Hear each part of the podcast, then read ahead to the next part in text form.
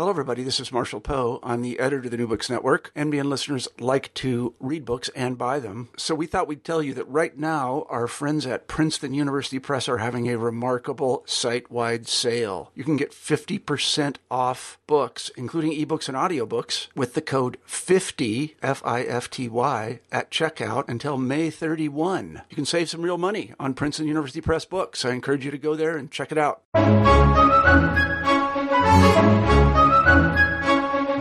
Hello, everybody, and welcome to New Books in Christian Studies.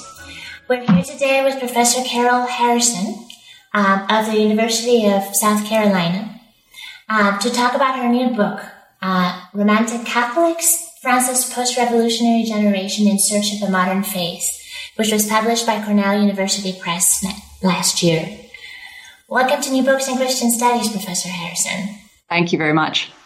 I wonder if we could start off with your telling us a little bit about yourself, where you were born, how you came to be interested in Romantic Catholics, who your mentors were. Can you say a little bit about yourself? Sure. Well, I am originally from Louisiana, and that has everything to do with my having become a French historian. I learned French as a child in Louisiana. I'm not from a Cajun French-speaking family, but... when I was in school in Louisiana, there was a lot of effort to save, revive French in the state, and I benefited from that with great teachers and learning the language when I was still quite small. And so I spent many years in Louisiana speaking French and fascinated by France and desperate to go to France and actually see it. I went to LSU in Baton Rouge as an undergraduate, took a degree in French as well as in history, and then went on to graduate school in Oxford in the UK.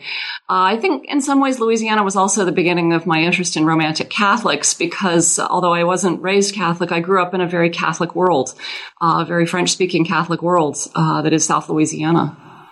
Okay. And how did you come to be interested in Romantic Catholics in particular?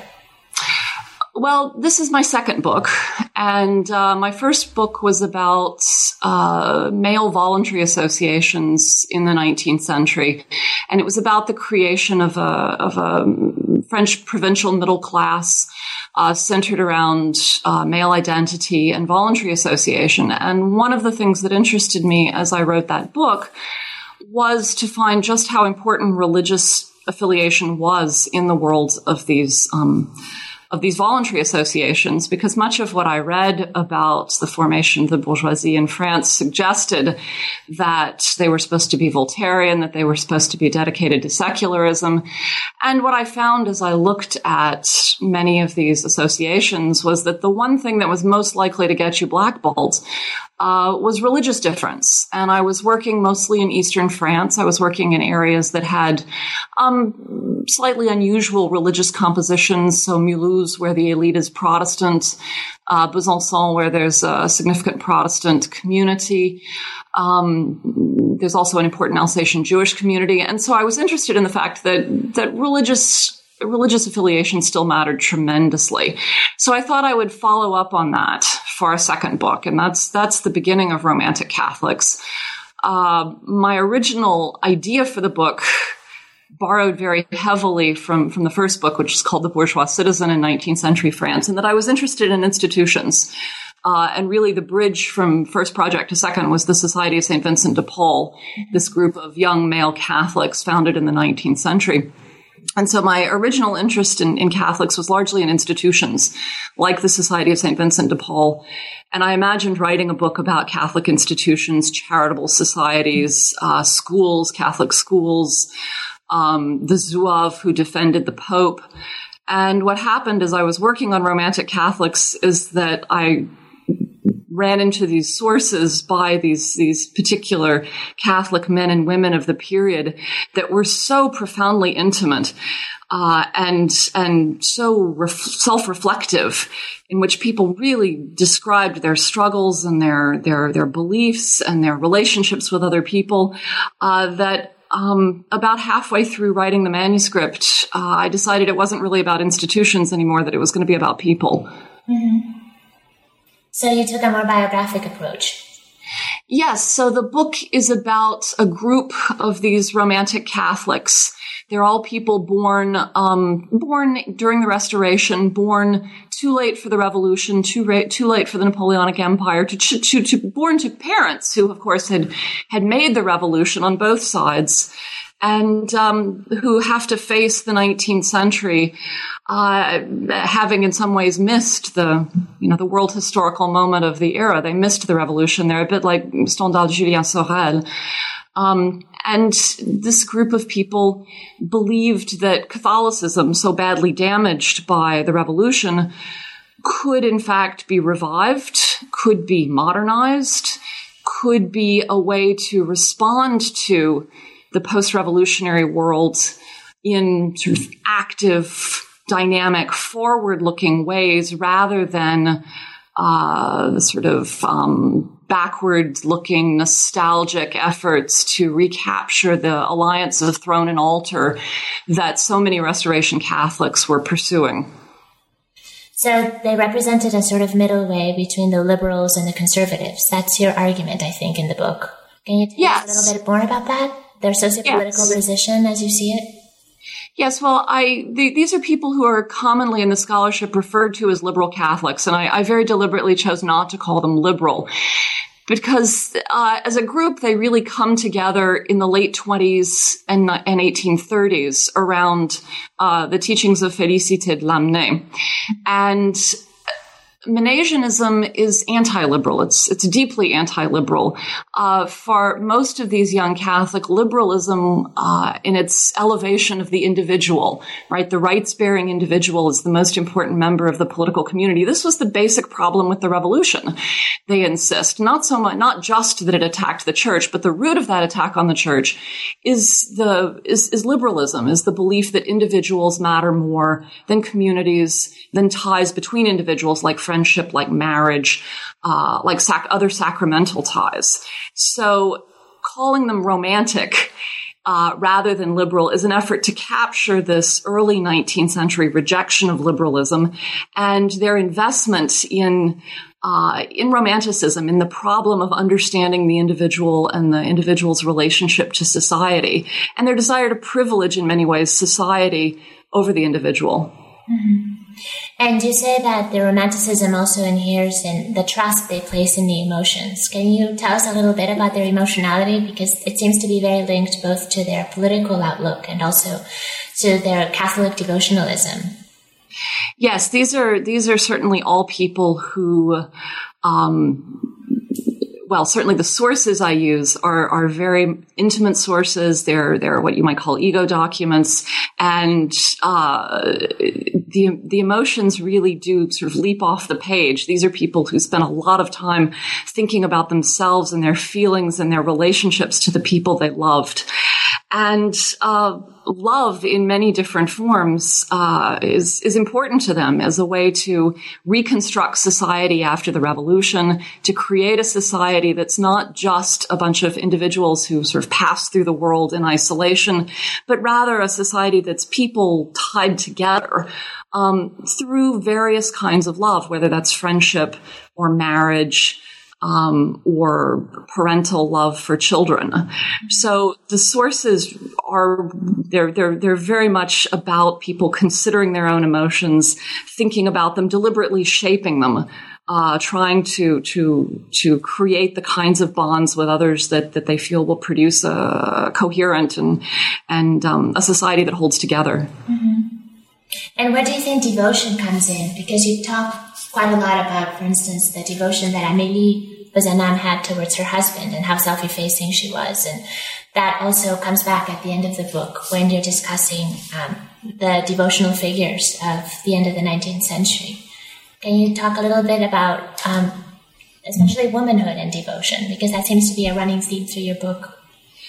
Well, writing about Catholic women, and especially Catholic lay women, was an important priority for me in this book, because historiographically, one of the points I wanted to make was that the arguments historians commonly use about the feminization of Catholicism, and really even more broadly, the feminization of religion, That these in the 19th century, these were polemical arguments, right? These were arguments intended to limit women's rights, rather than simply sort of neutral sociological descriptions of who you would find in the pews of Catholic churches. I mean, certainly there is a phenomenon of women outnumbering men in congregations, in religious vocations. But first of all, it's important, obviously, to note that many men remained devout Catholics.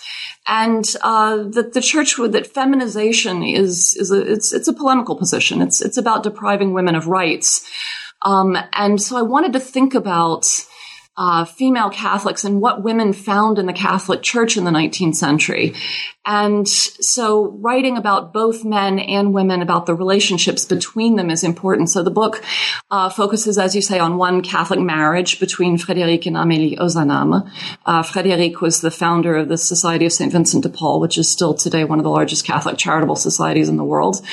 And it focuses on friendship as well between men and women. Charles de Montalembert, who is probably the best known of the Romantic Catholic generation, had a lifelong friendship with Pauline Craven, who was, her maiden name is Pauline Craven, one of the best-selling writers of 19th century France, wrote a best-selling memoir about growing up with her sisters.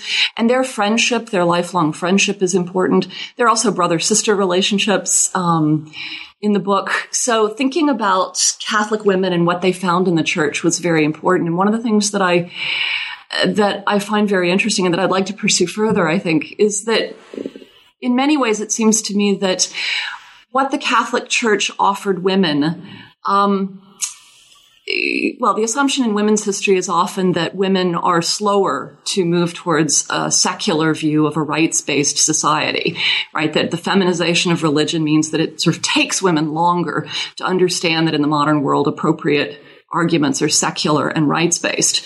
It seems to me that in 19th century France, women who embraced Catholicism, the church was certainly not offering them equality. It wasn't offering them equal rights, but then it wasn't pretending to either.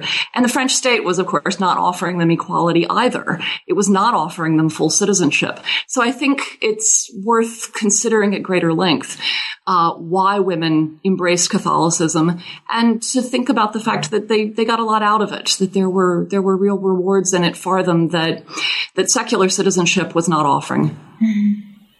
I wondered if we could go through your book, chapter by chapter briefly, because you present, and certainly, as you say, quite well-known figures like Montalembert, but also very ill-known ones, like the daughter of Victor Hugo herself, with whom you opened the book. Can you tell us a little bit, for instance, about her and her first communion, which is the subject of your first chapter, and how that helps to open a window onto the world of Romantic Catholicism? Sure. Well, I tried to structure the book to follow both a Catholic life course as well as the chronology of the 19th century. So the first two chapters are about childhood, and they're set in the Restoration and early July Monarchy in the 20s and 30s. And the next two chapters are about Catholic adulthood, and they're at mid-century. And then the final two chapters are about adulthood, but also Catholics thinking more clearly about obligations beyond the family. They're about Catholic responses to the social question and to the Roman question, moving towards 1870. But the two first chapters on childhood, the first one is about, as you said, the sacrament of communion. And the key figure there is Leopoldine Hugo, Victor Hugo's daughter. I stumbled on her almost entirely by accident. I had been reading a lot of children's first communion stories, and I was in Paris working in the archives, and I was diligently working away. And in fact, my husband went to the Musée Victor Hugo for fun and came back and said, "Carol, you have to go. There's a whole exhibit about Leopoldine Hugo and her first communion." So it was almost accidental that I stumbled on her, but her first communion is extraordinarily well documented. And I find several things interesting about her. First, that she comes out of this not terribly devout family.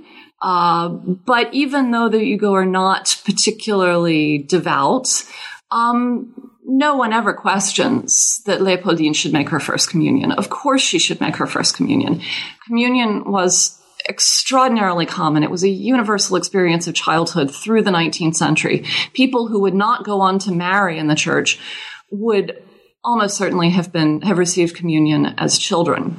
The other thing that I found interesting about Leopoldine's communion is how closely it echoed other accounts of communion, and in particular, the best-selling girls' novel of the 19th century, which is Victorine Meunier's book, Le Journal de Marguerite.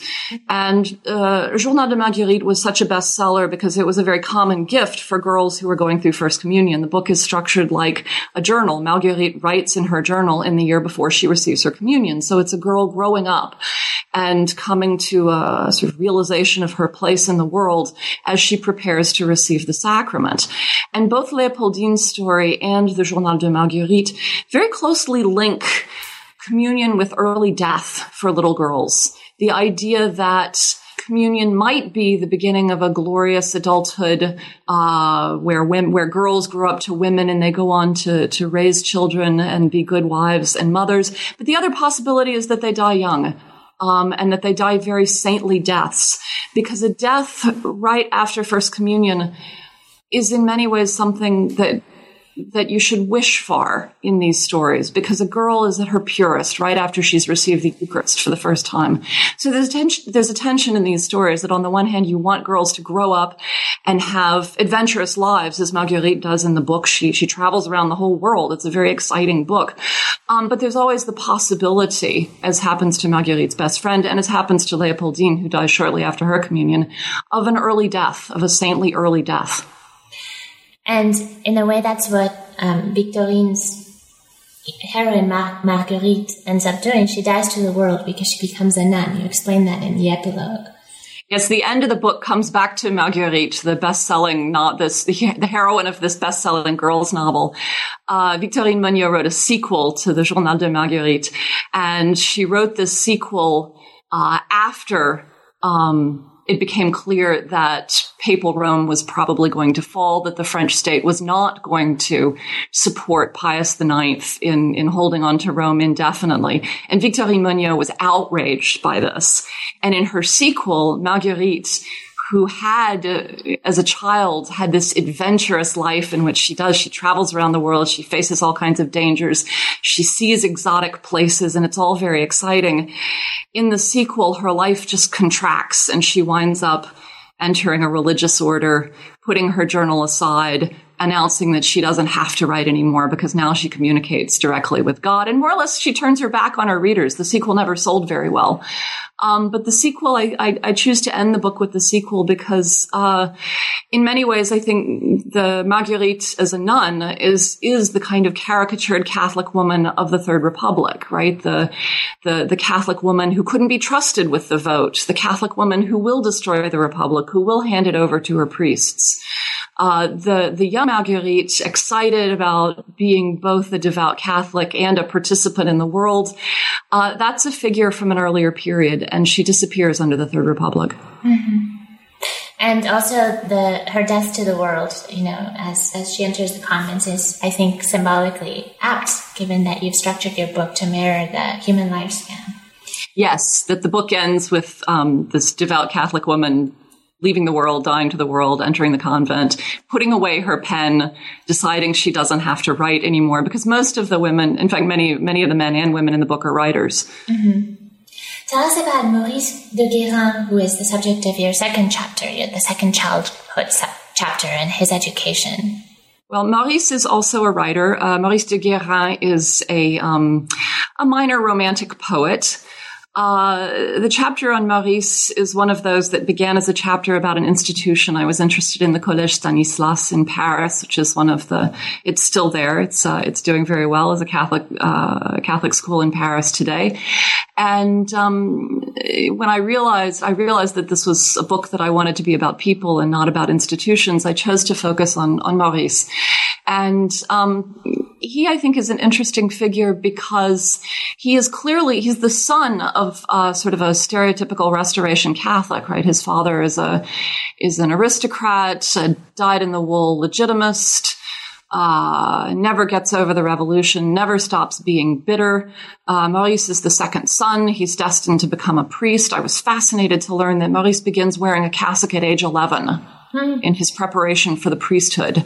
The family makes some significant sacrifices to send Maurice to Paris. They're from the South. But this is going to be his path, not just to any clerical career, but to a successful sort of clerical career that works its way up the ladder. But in Paris, Maurice loses his vocation. He loses his vocation as a teenager, and he finds a new vocation, which is that he wants to be a poet. And so it's a story about boys growing up. And while Maurice does lose the priestly vocation, he does not break with Catholicism. He breaks with his father's version of Catholicism, but instead he discovers Lamennais, and he discovers the circle of young men around Félicité de Lamennais. Lamennais creates at his home in Brittany a sort of cross between a Catholic think tank and a monastery, where a group of young men go to live together in Christian fraternity, and Maurice joins them. So it's about this effort at the end of the 20s and the beginning of the 30s of young men, the beginnings of young men trying to find this different Catholic path to a modern post-revolutionary future, a future that doesn't try to recreate the world from before the revolution. It's not trying to go back to the old regime, but it's trying to find a way for Catholicism and the new regime to live together. Right. And another Venetian is the subject of your next chapter, Charles de Montalembert. Can you tell us about your approach to him? Well, the book in its current form really started with this chapter on Montalembert. And it's the first of the two about Catholic adulthoods, growing up and reaching adulthood.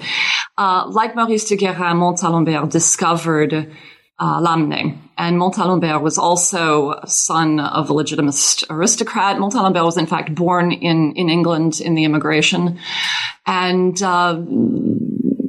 in his late teens, early 20s, felt stifled by his family's legitimism, was interested in something that wasn't quite so backward looking. He didn't feel like he could possibly make a life dedicated to trying to recreate the world of his father. And he discovers Lamennais at that time. And he also discovers another follower of Lamennais who becomes his closest friend, and that's Henri Lacordaire. Who Lacordaire was also a young man studying to be a lawyer, has a conversion experience, and ultimately it was Lacordaire who reestablishes the Dominican order in France. Lacordaire finds a priestly vocation and takes orders. And so this chapter is about the relationship between Lacordaire and Montalembert, with Lamennais as a third figure. And it's built particularly around the condemnation of Lamennais' ideas by the papacy in 1832 and then 1834. And the dilemma of the chapter is what a young man like Montalembert, what can he do when he has pledged both to be an obedient Catholic, to find his future as an obedient Catholic, who believes deeply that it's possible for young men of the post-revolutionary world to be citizens, to be good, autonomous citizens and obedient, devout Catholics. What does he do when the Pope condemns Lamennais' ideas, right? How does he does he give up the church? Does he give up autonomy? How does he find his way to reconciling those two things at the crisis point? And Montalembert worked his way through this problem largely via this romantic friendship with Lacordaire. And in many ways, it's the correspondence between the two. They had an extraordinarily frank and loving correspondence.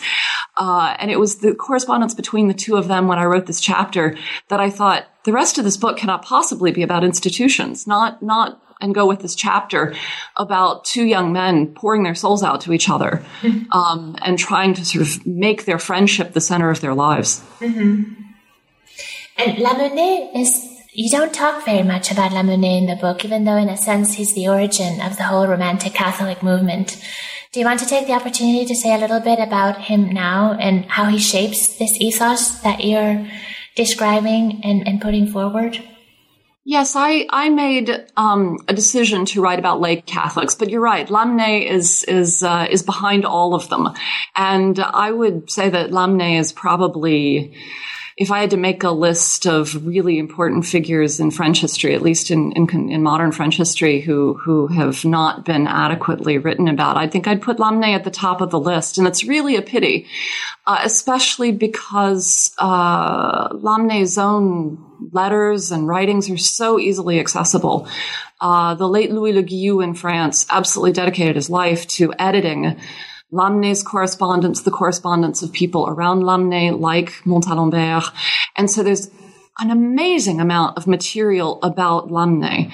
So if anyone's looking for projects, I think Lamennais is an excellent, excellent project, because he did, his ideas are fascinating.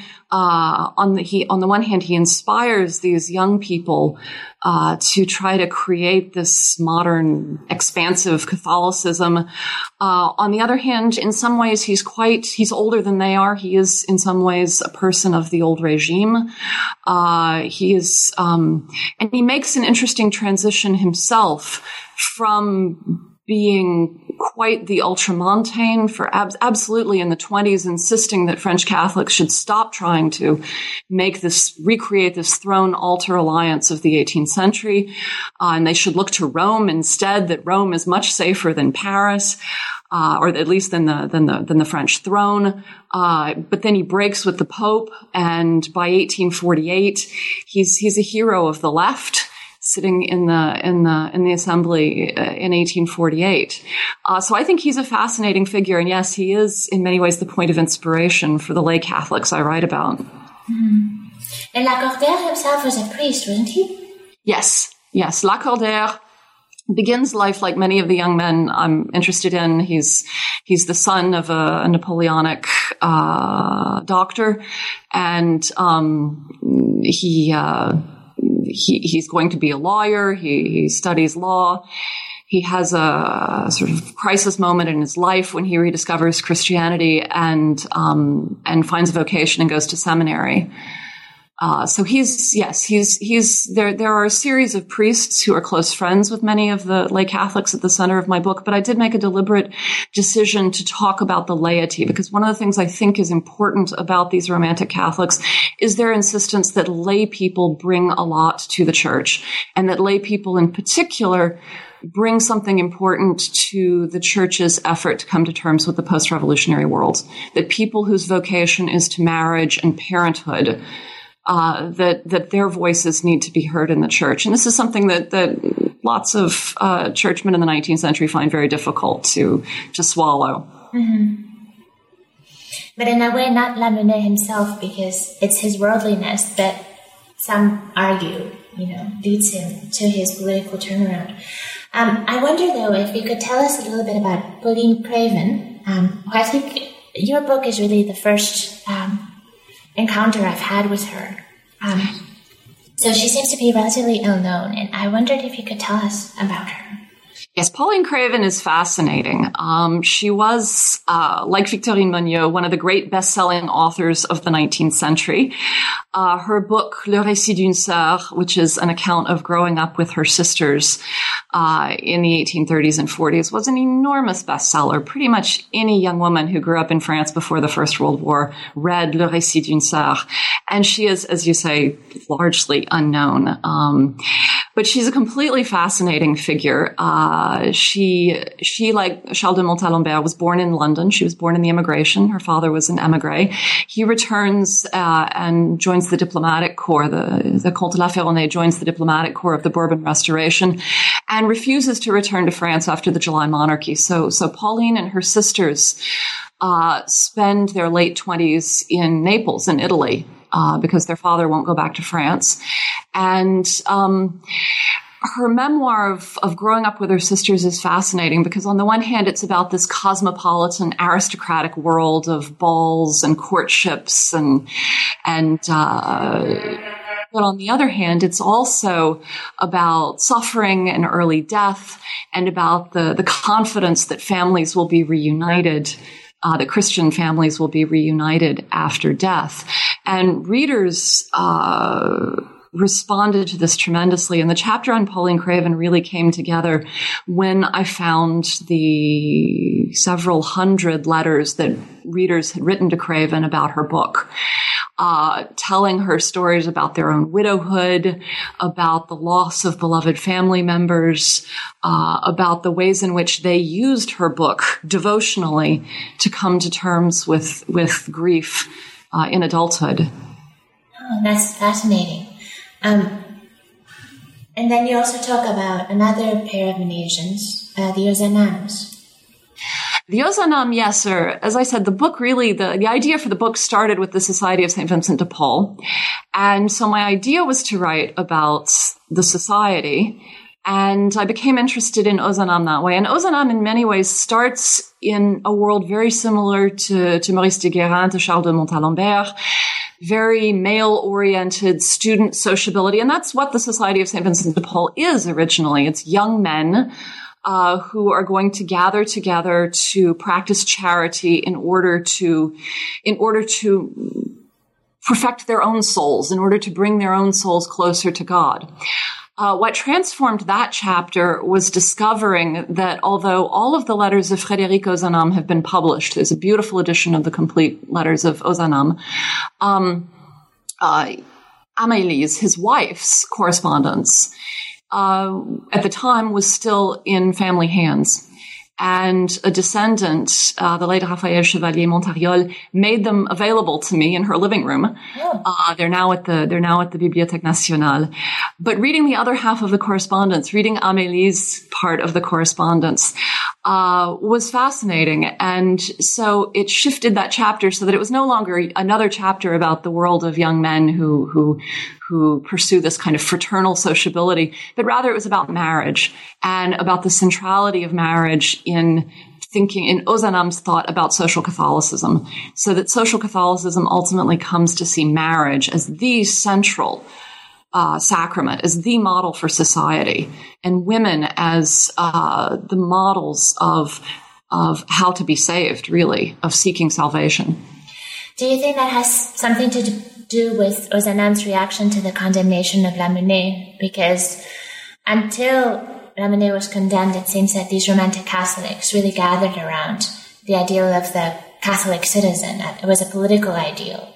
But after he gets condemned, you hint in several places in the book that their orientation has to shift from a political perspective to a more social and perhaps more intimate perspective. Do you think that that's how Ozanam's way of dealing with the condemnation of Lamennais?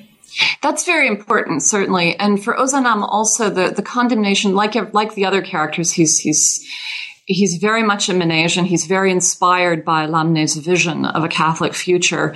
And the condemnation really hurts him. He finds it very difficult to come to terms with. But what he also finds difficult is the polemic around the condemnation. So Montalembert suffers at having to announce his own obedience to the Pope, right? That for Montalembert, that's what's difficult.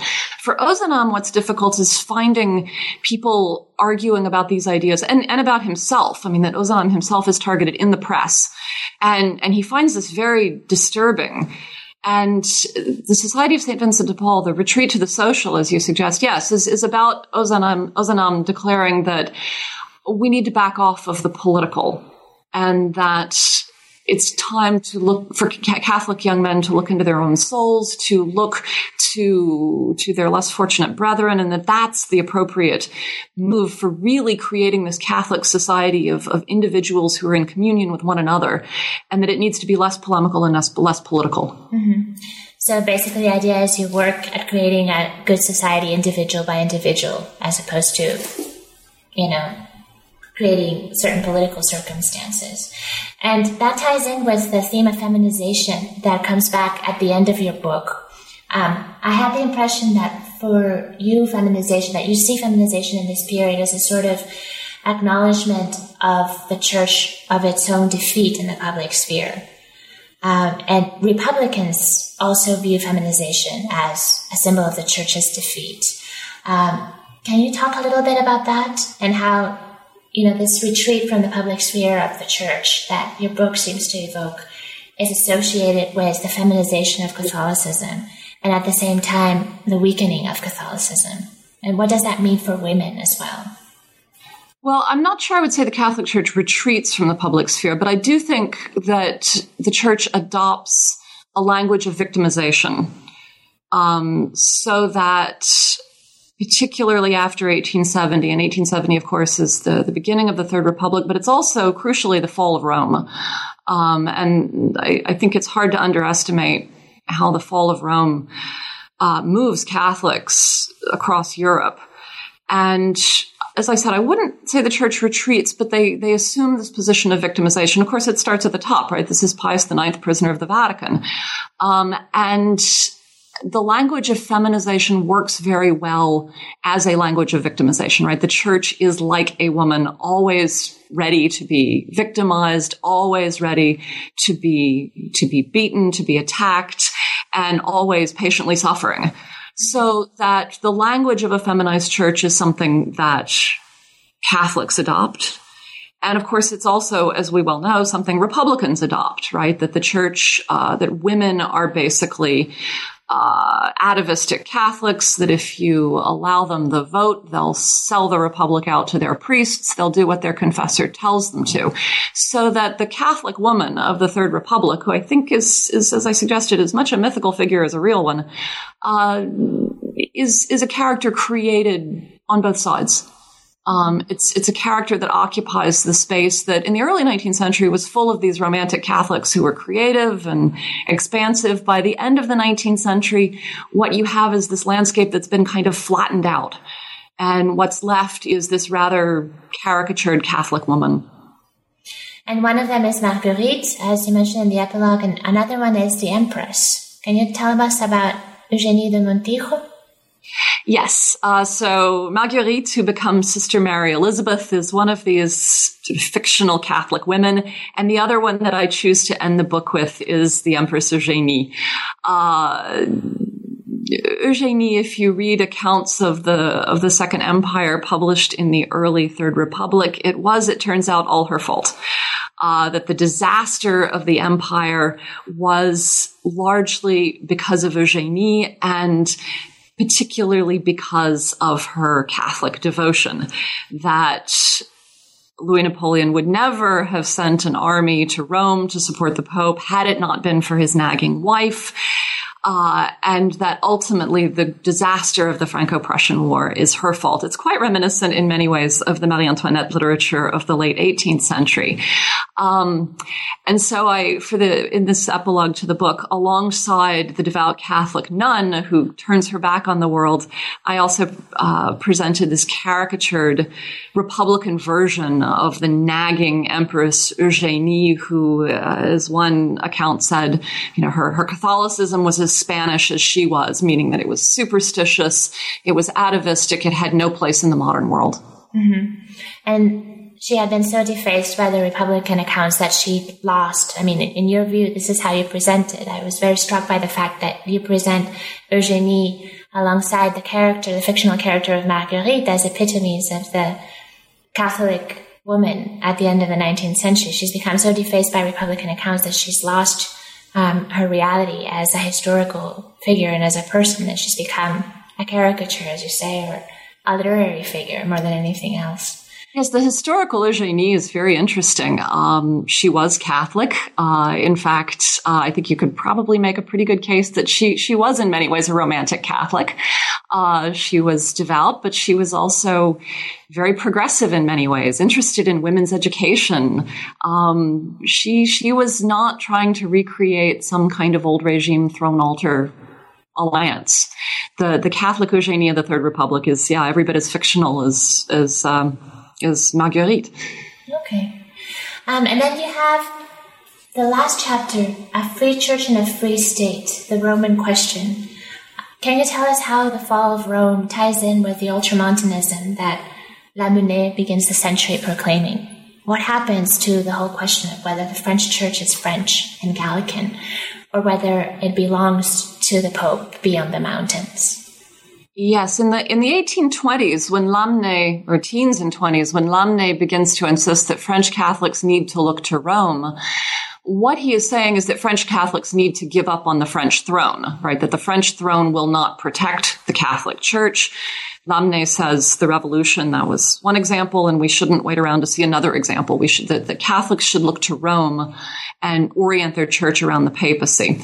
That's why, it's one reason why it is such a blow to Lamennais and his followers when the papacy rejects Lamennais, when the papacy turns its back on Mennaisianism. The Roman question is the dominant. So the Ozanam chapter is about the social question. The last chapter is about the Roman question. And the Roman question really dominated a lot of Catholic thought in the 1850s and 60s. What would the fate of papal Rome be? And I found this fascinating because my knowledge of the Roman question before I began on this book was very much about diplomacy and politics and the unification of Italy and how to draw the map. And it was a very sort of high politics and war question. And it was only when I began looking at these Romantic Catholics that I realized the extent to which this was an emotional question, that these people felt like their world was falling apart. Right? What kind of future could there be for a world in which the Pope did not rule? That this was catastrophic to people all over Europe. And so it felt like this needed to be addressed in this book on Romantic Catholics. It is, of course, a dilemma for people like Montalembert and Craven, who are the central figures in the chapter on the fall of Rome, because on the one hand, they are Mennaisian. They do believe that in this Roman-centered church rather than in the Gallican church. But on the other hand, they've had difficult relationships with Rome all along, and they continue to have difficult relationships. Both Montalembert and Craven become leading crusaders against papal infallibility, against the First Vatican Council in 1869-70. Montalembert in press, and Pauline Craven runs one of the most well-known anti-infallibilist salons in Rome.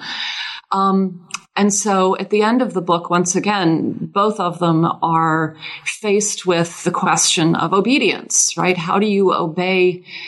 How do you bring yourself to obey a church that you believe is profoundly wrong, and yet that you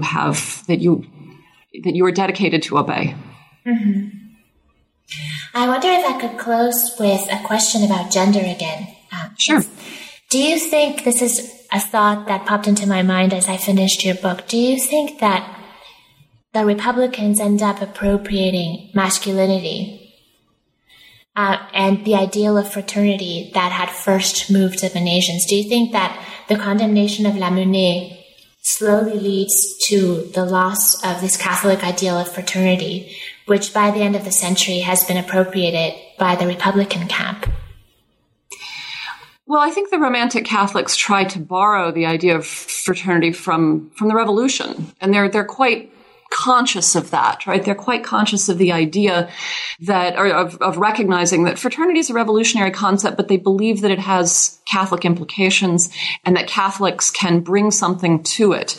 So Lacordaire famously makes a speech at the Collège Stanislas, where Maurice graduated from, and in fact where Ozanam taught, announcing that the first liberty tree was planted in the Garden of Eden. So they're very explicit about their conviction that revolutionary ideas are not all anathema, that the revolution has a lot to offer Catholics, but that Catholics also have a lot to offer the revolutionary tradition.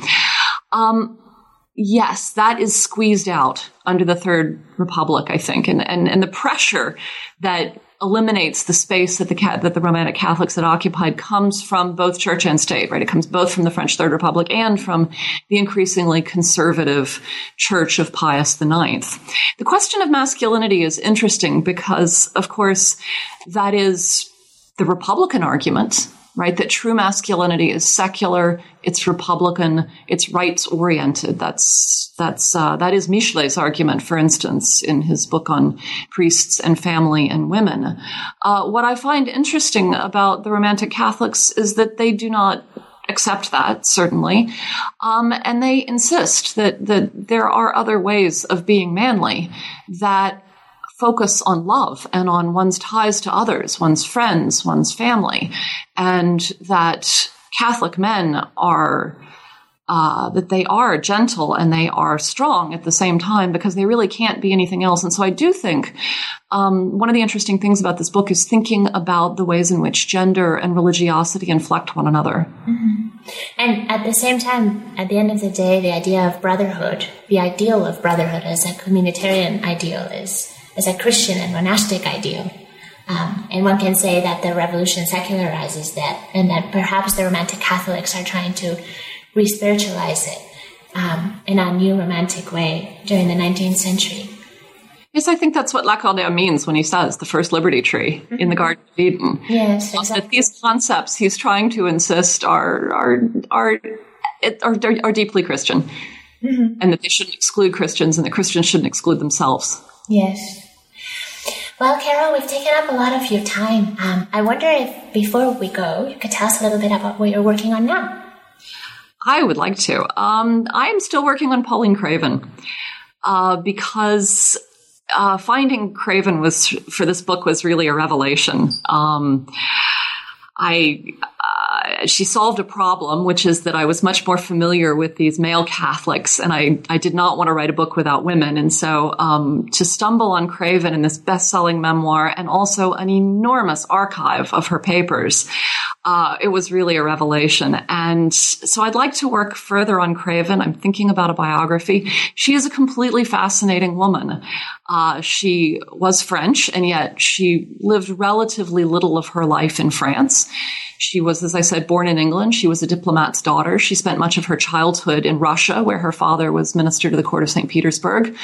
We have all her letters from childhood to various members of her family. So the letters of Pauline Craven begin when she's about 8.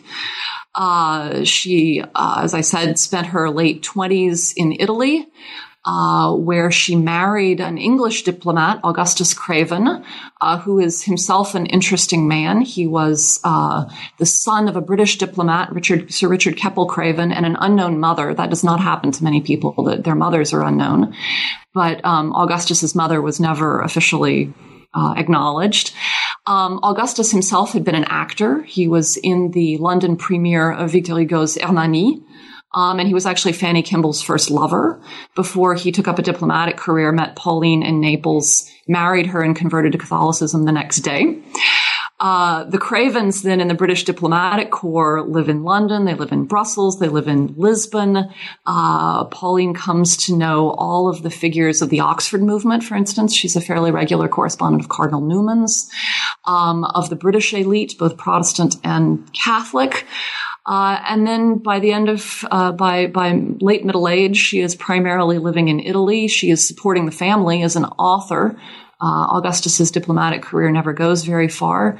So she's a best-selling author, and that's what they're living on. And then, of course, she becomes this anti-infallibilist salonière. She is also an Italian nationalist. She is one of the relatively few super devout Catholics who also believes in an Italian nation state. And then the other interesting piece of her story that I'm working on actually right now is she is the daughter of a putative saint. Her father died in Rome in 1842. Her father's body lay in the church of Sant'Andrea delle Fratte in Rome, and it was in front of the body of the Count de la Ferronnays that Alphonse Ratisbonne, the French Jew, saw a vision of the Virgin Mary and converted to Catholicism. So the piece of the story that I'm interested in right now is exactly what it's like to have your father promoted as a saint. There was a bit of a campaign for the Count's sainthood, particularly when you know he wasn't really a saint. Pauline was pretty well acquainted with her illegitimate half-brother, for instance. So I think her story is fascinating. I think it tells us a lot about the relationships between women and religion in the age of the nation state. And I am really fascinated about this, by this relationship between women and the emerging nation states that needed women, but we're not prepared to allow them full citizenship. Okay. Well, all the best with that project. Thank you. And I wanted to thank you so much for being here with us today, and to hope that you'll come again someday when you finish your, perhaps, biography of Pauline Craven. I certainly hope so. It's a great pleasure to talk about the work. Thank you.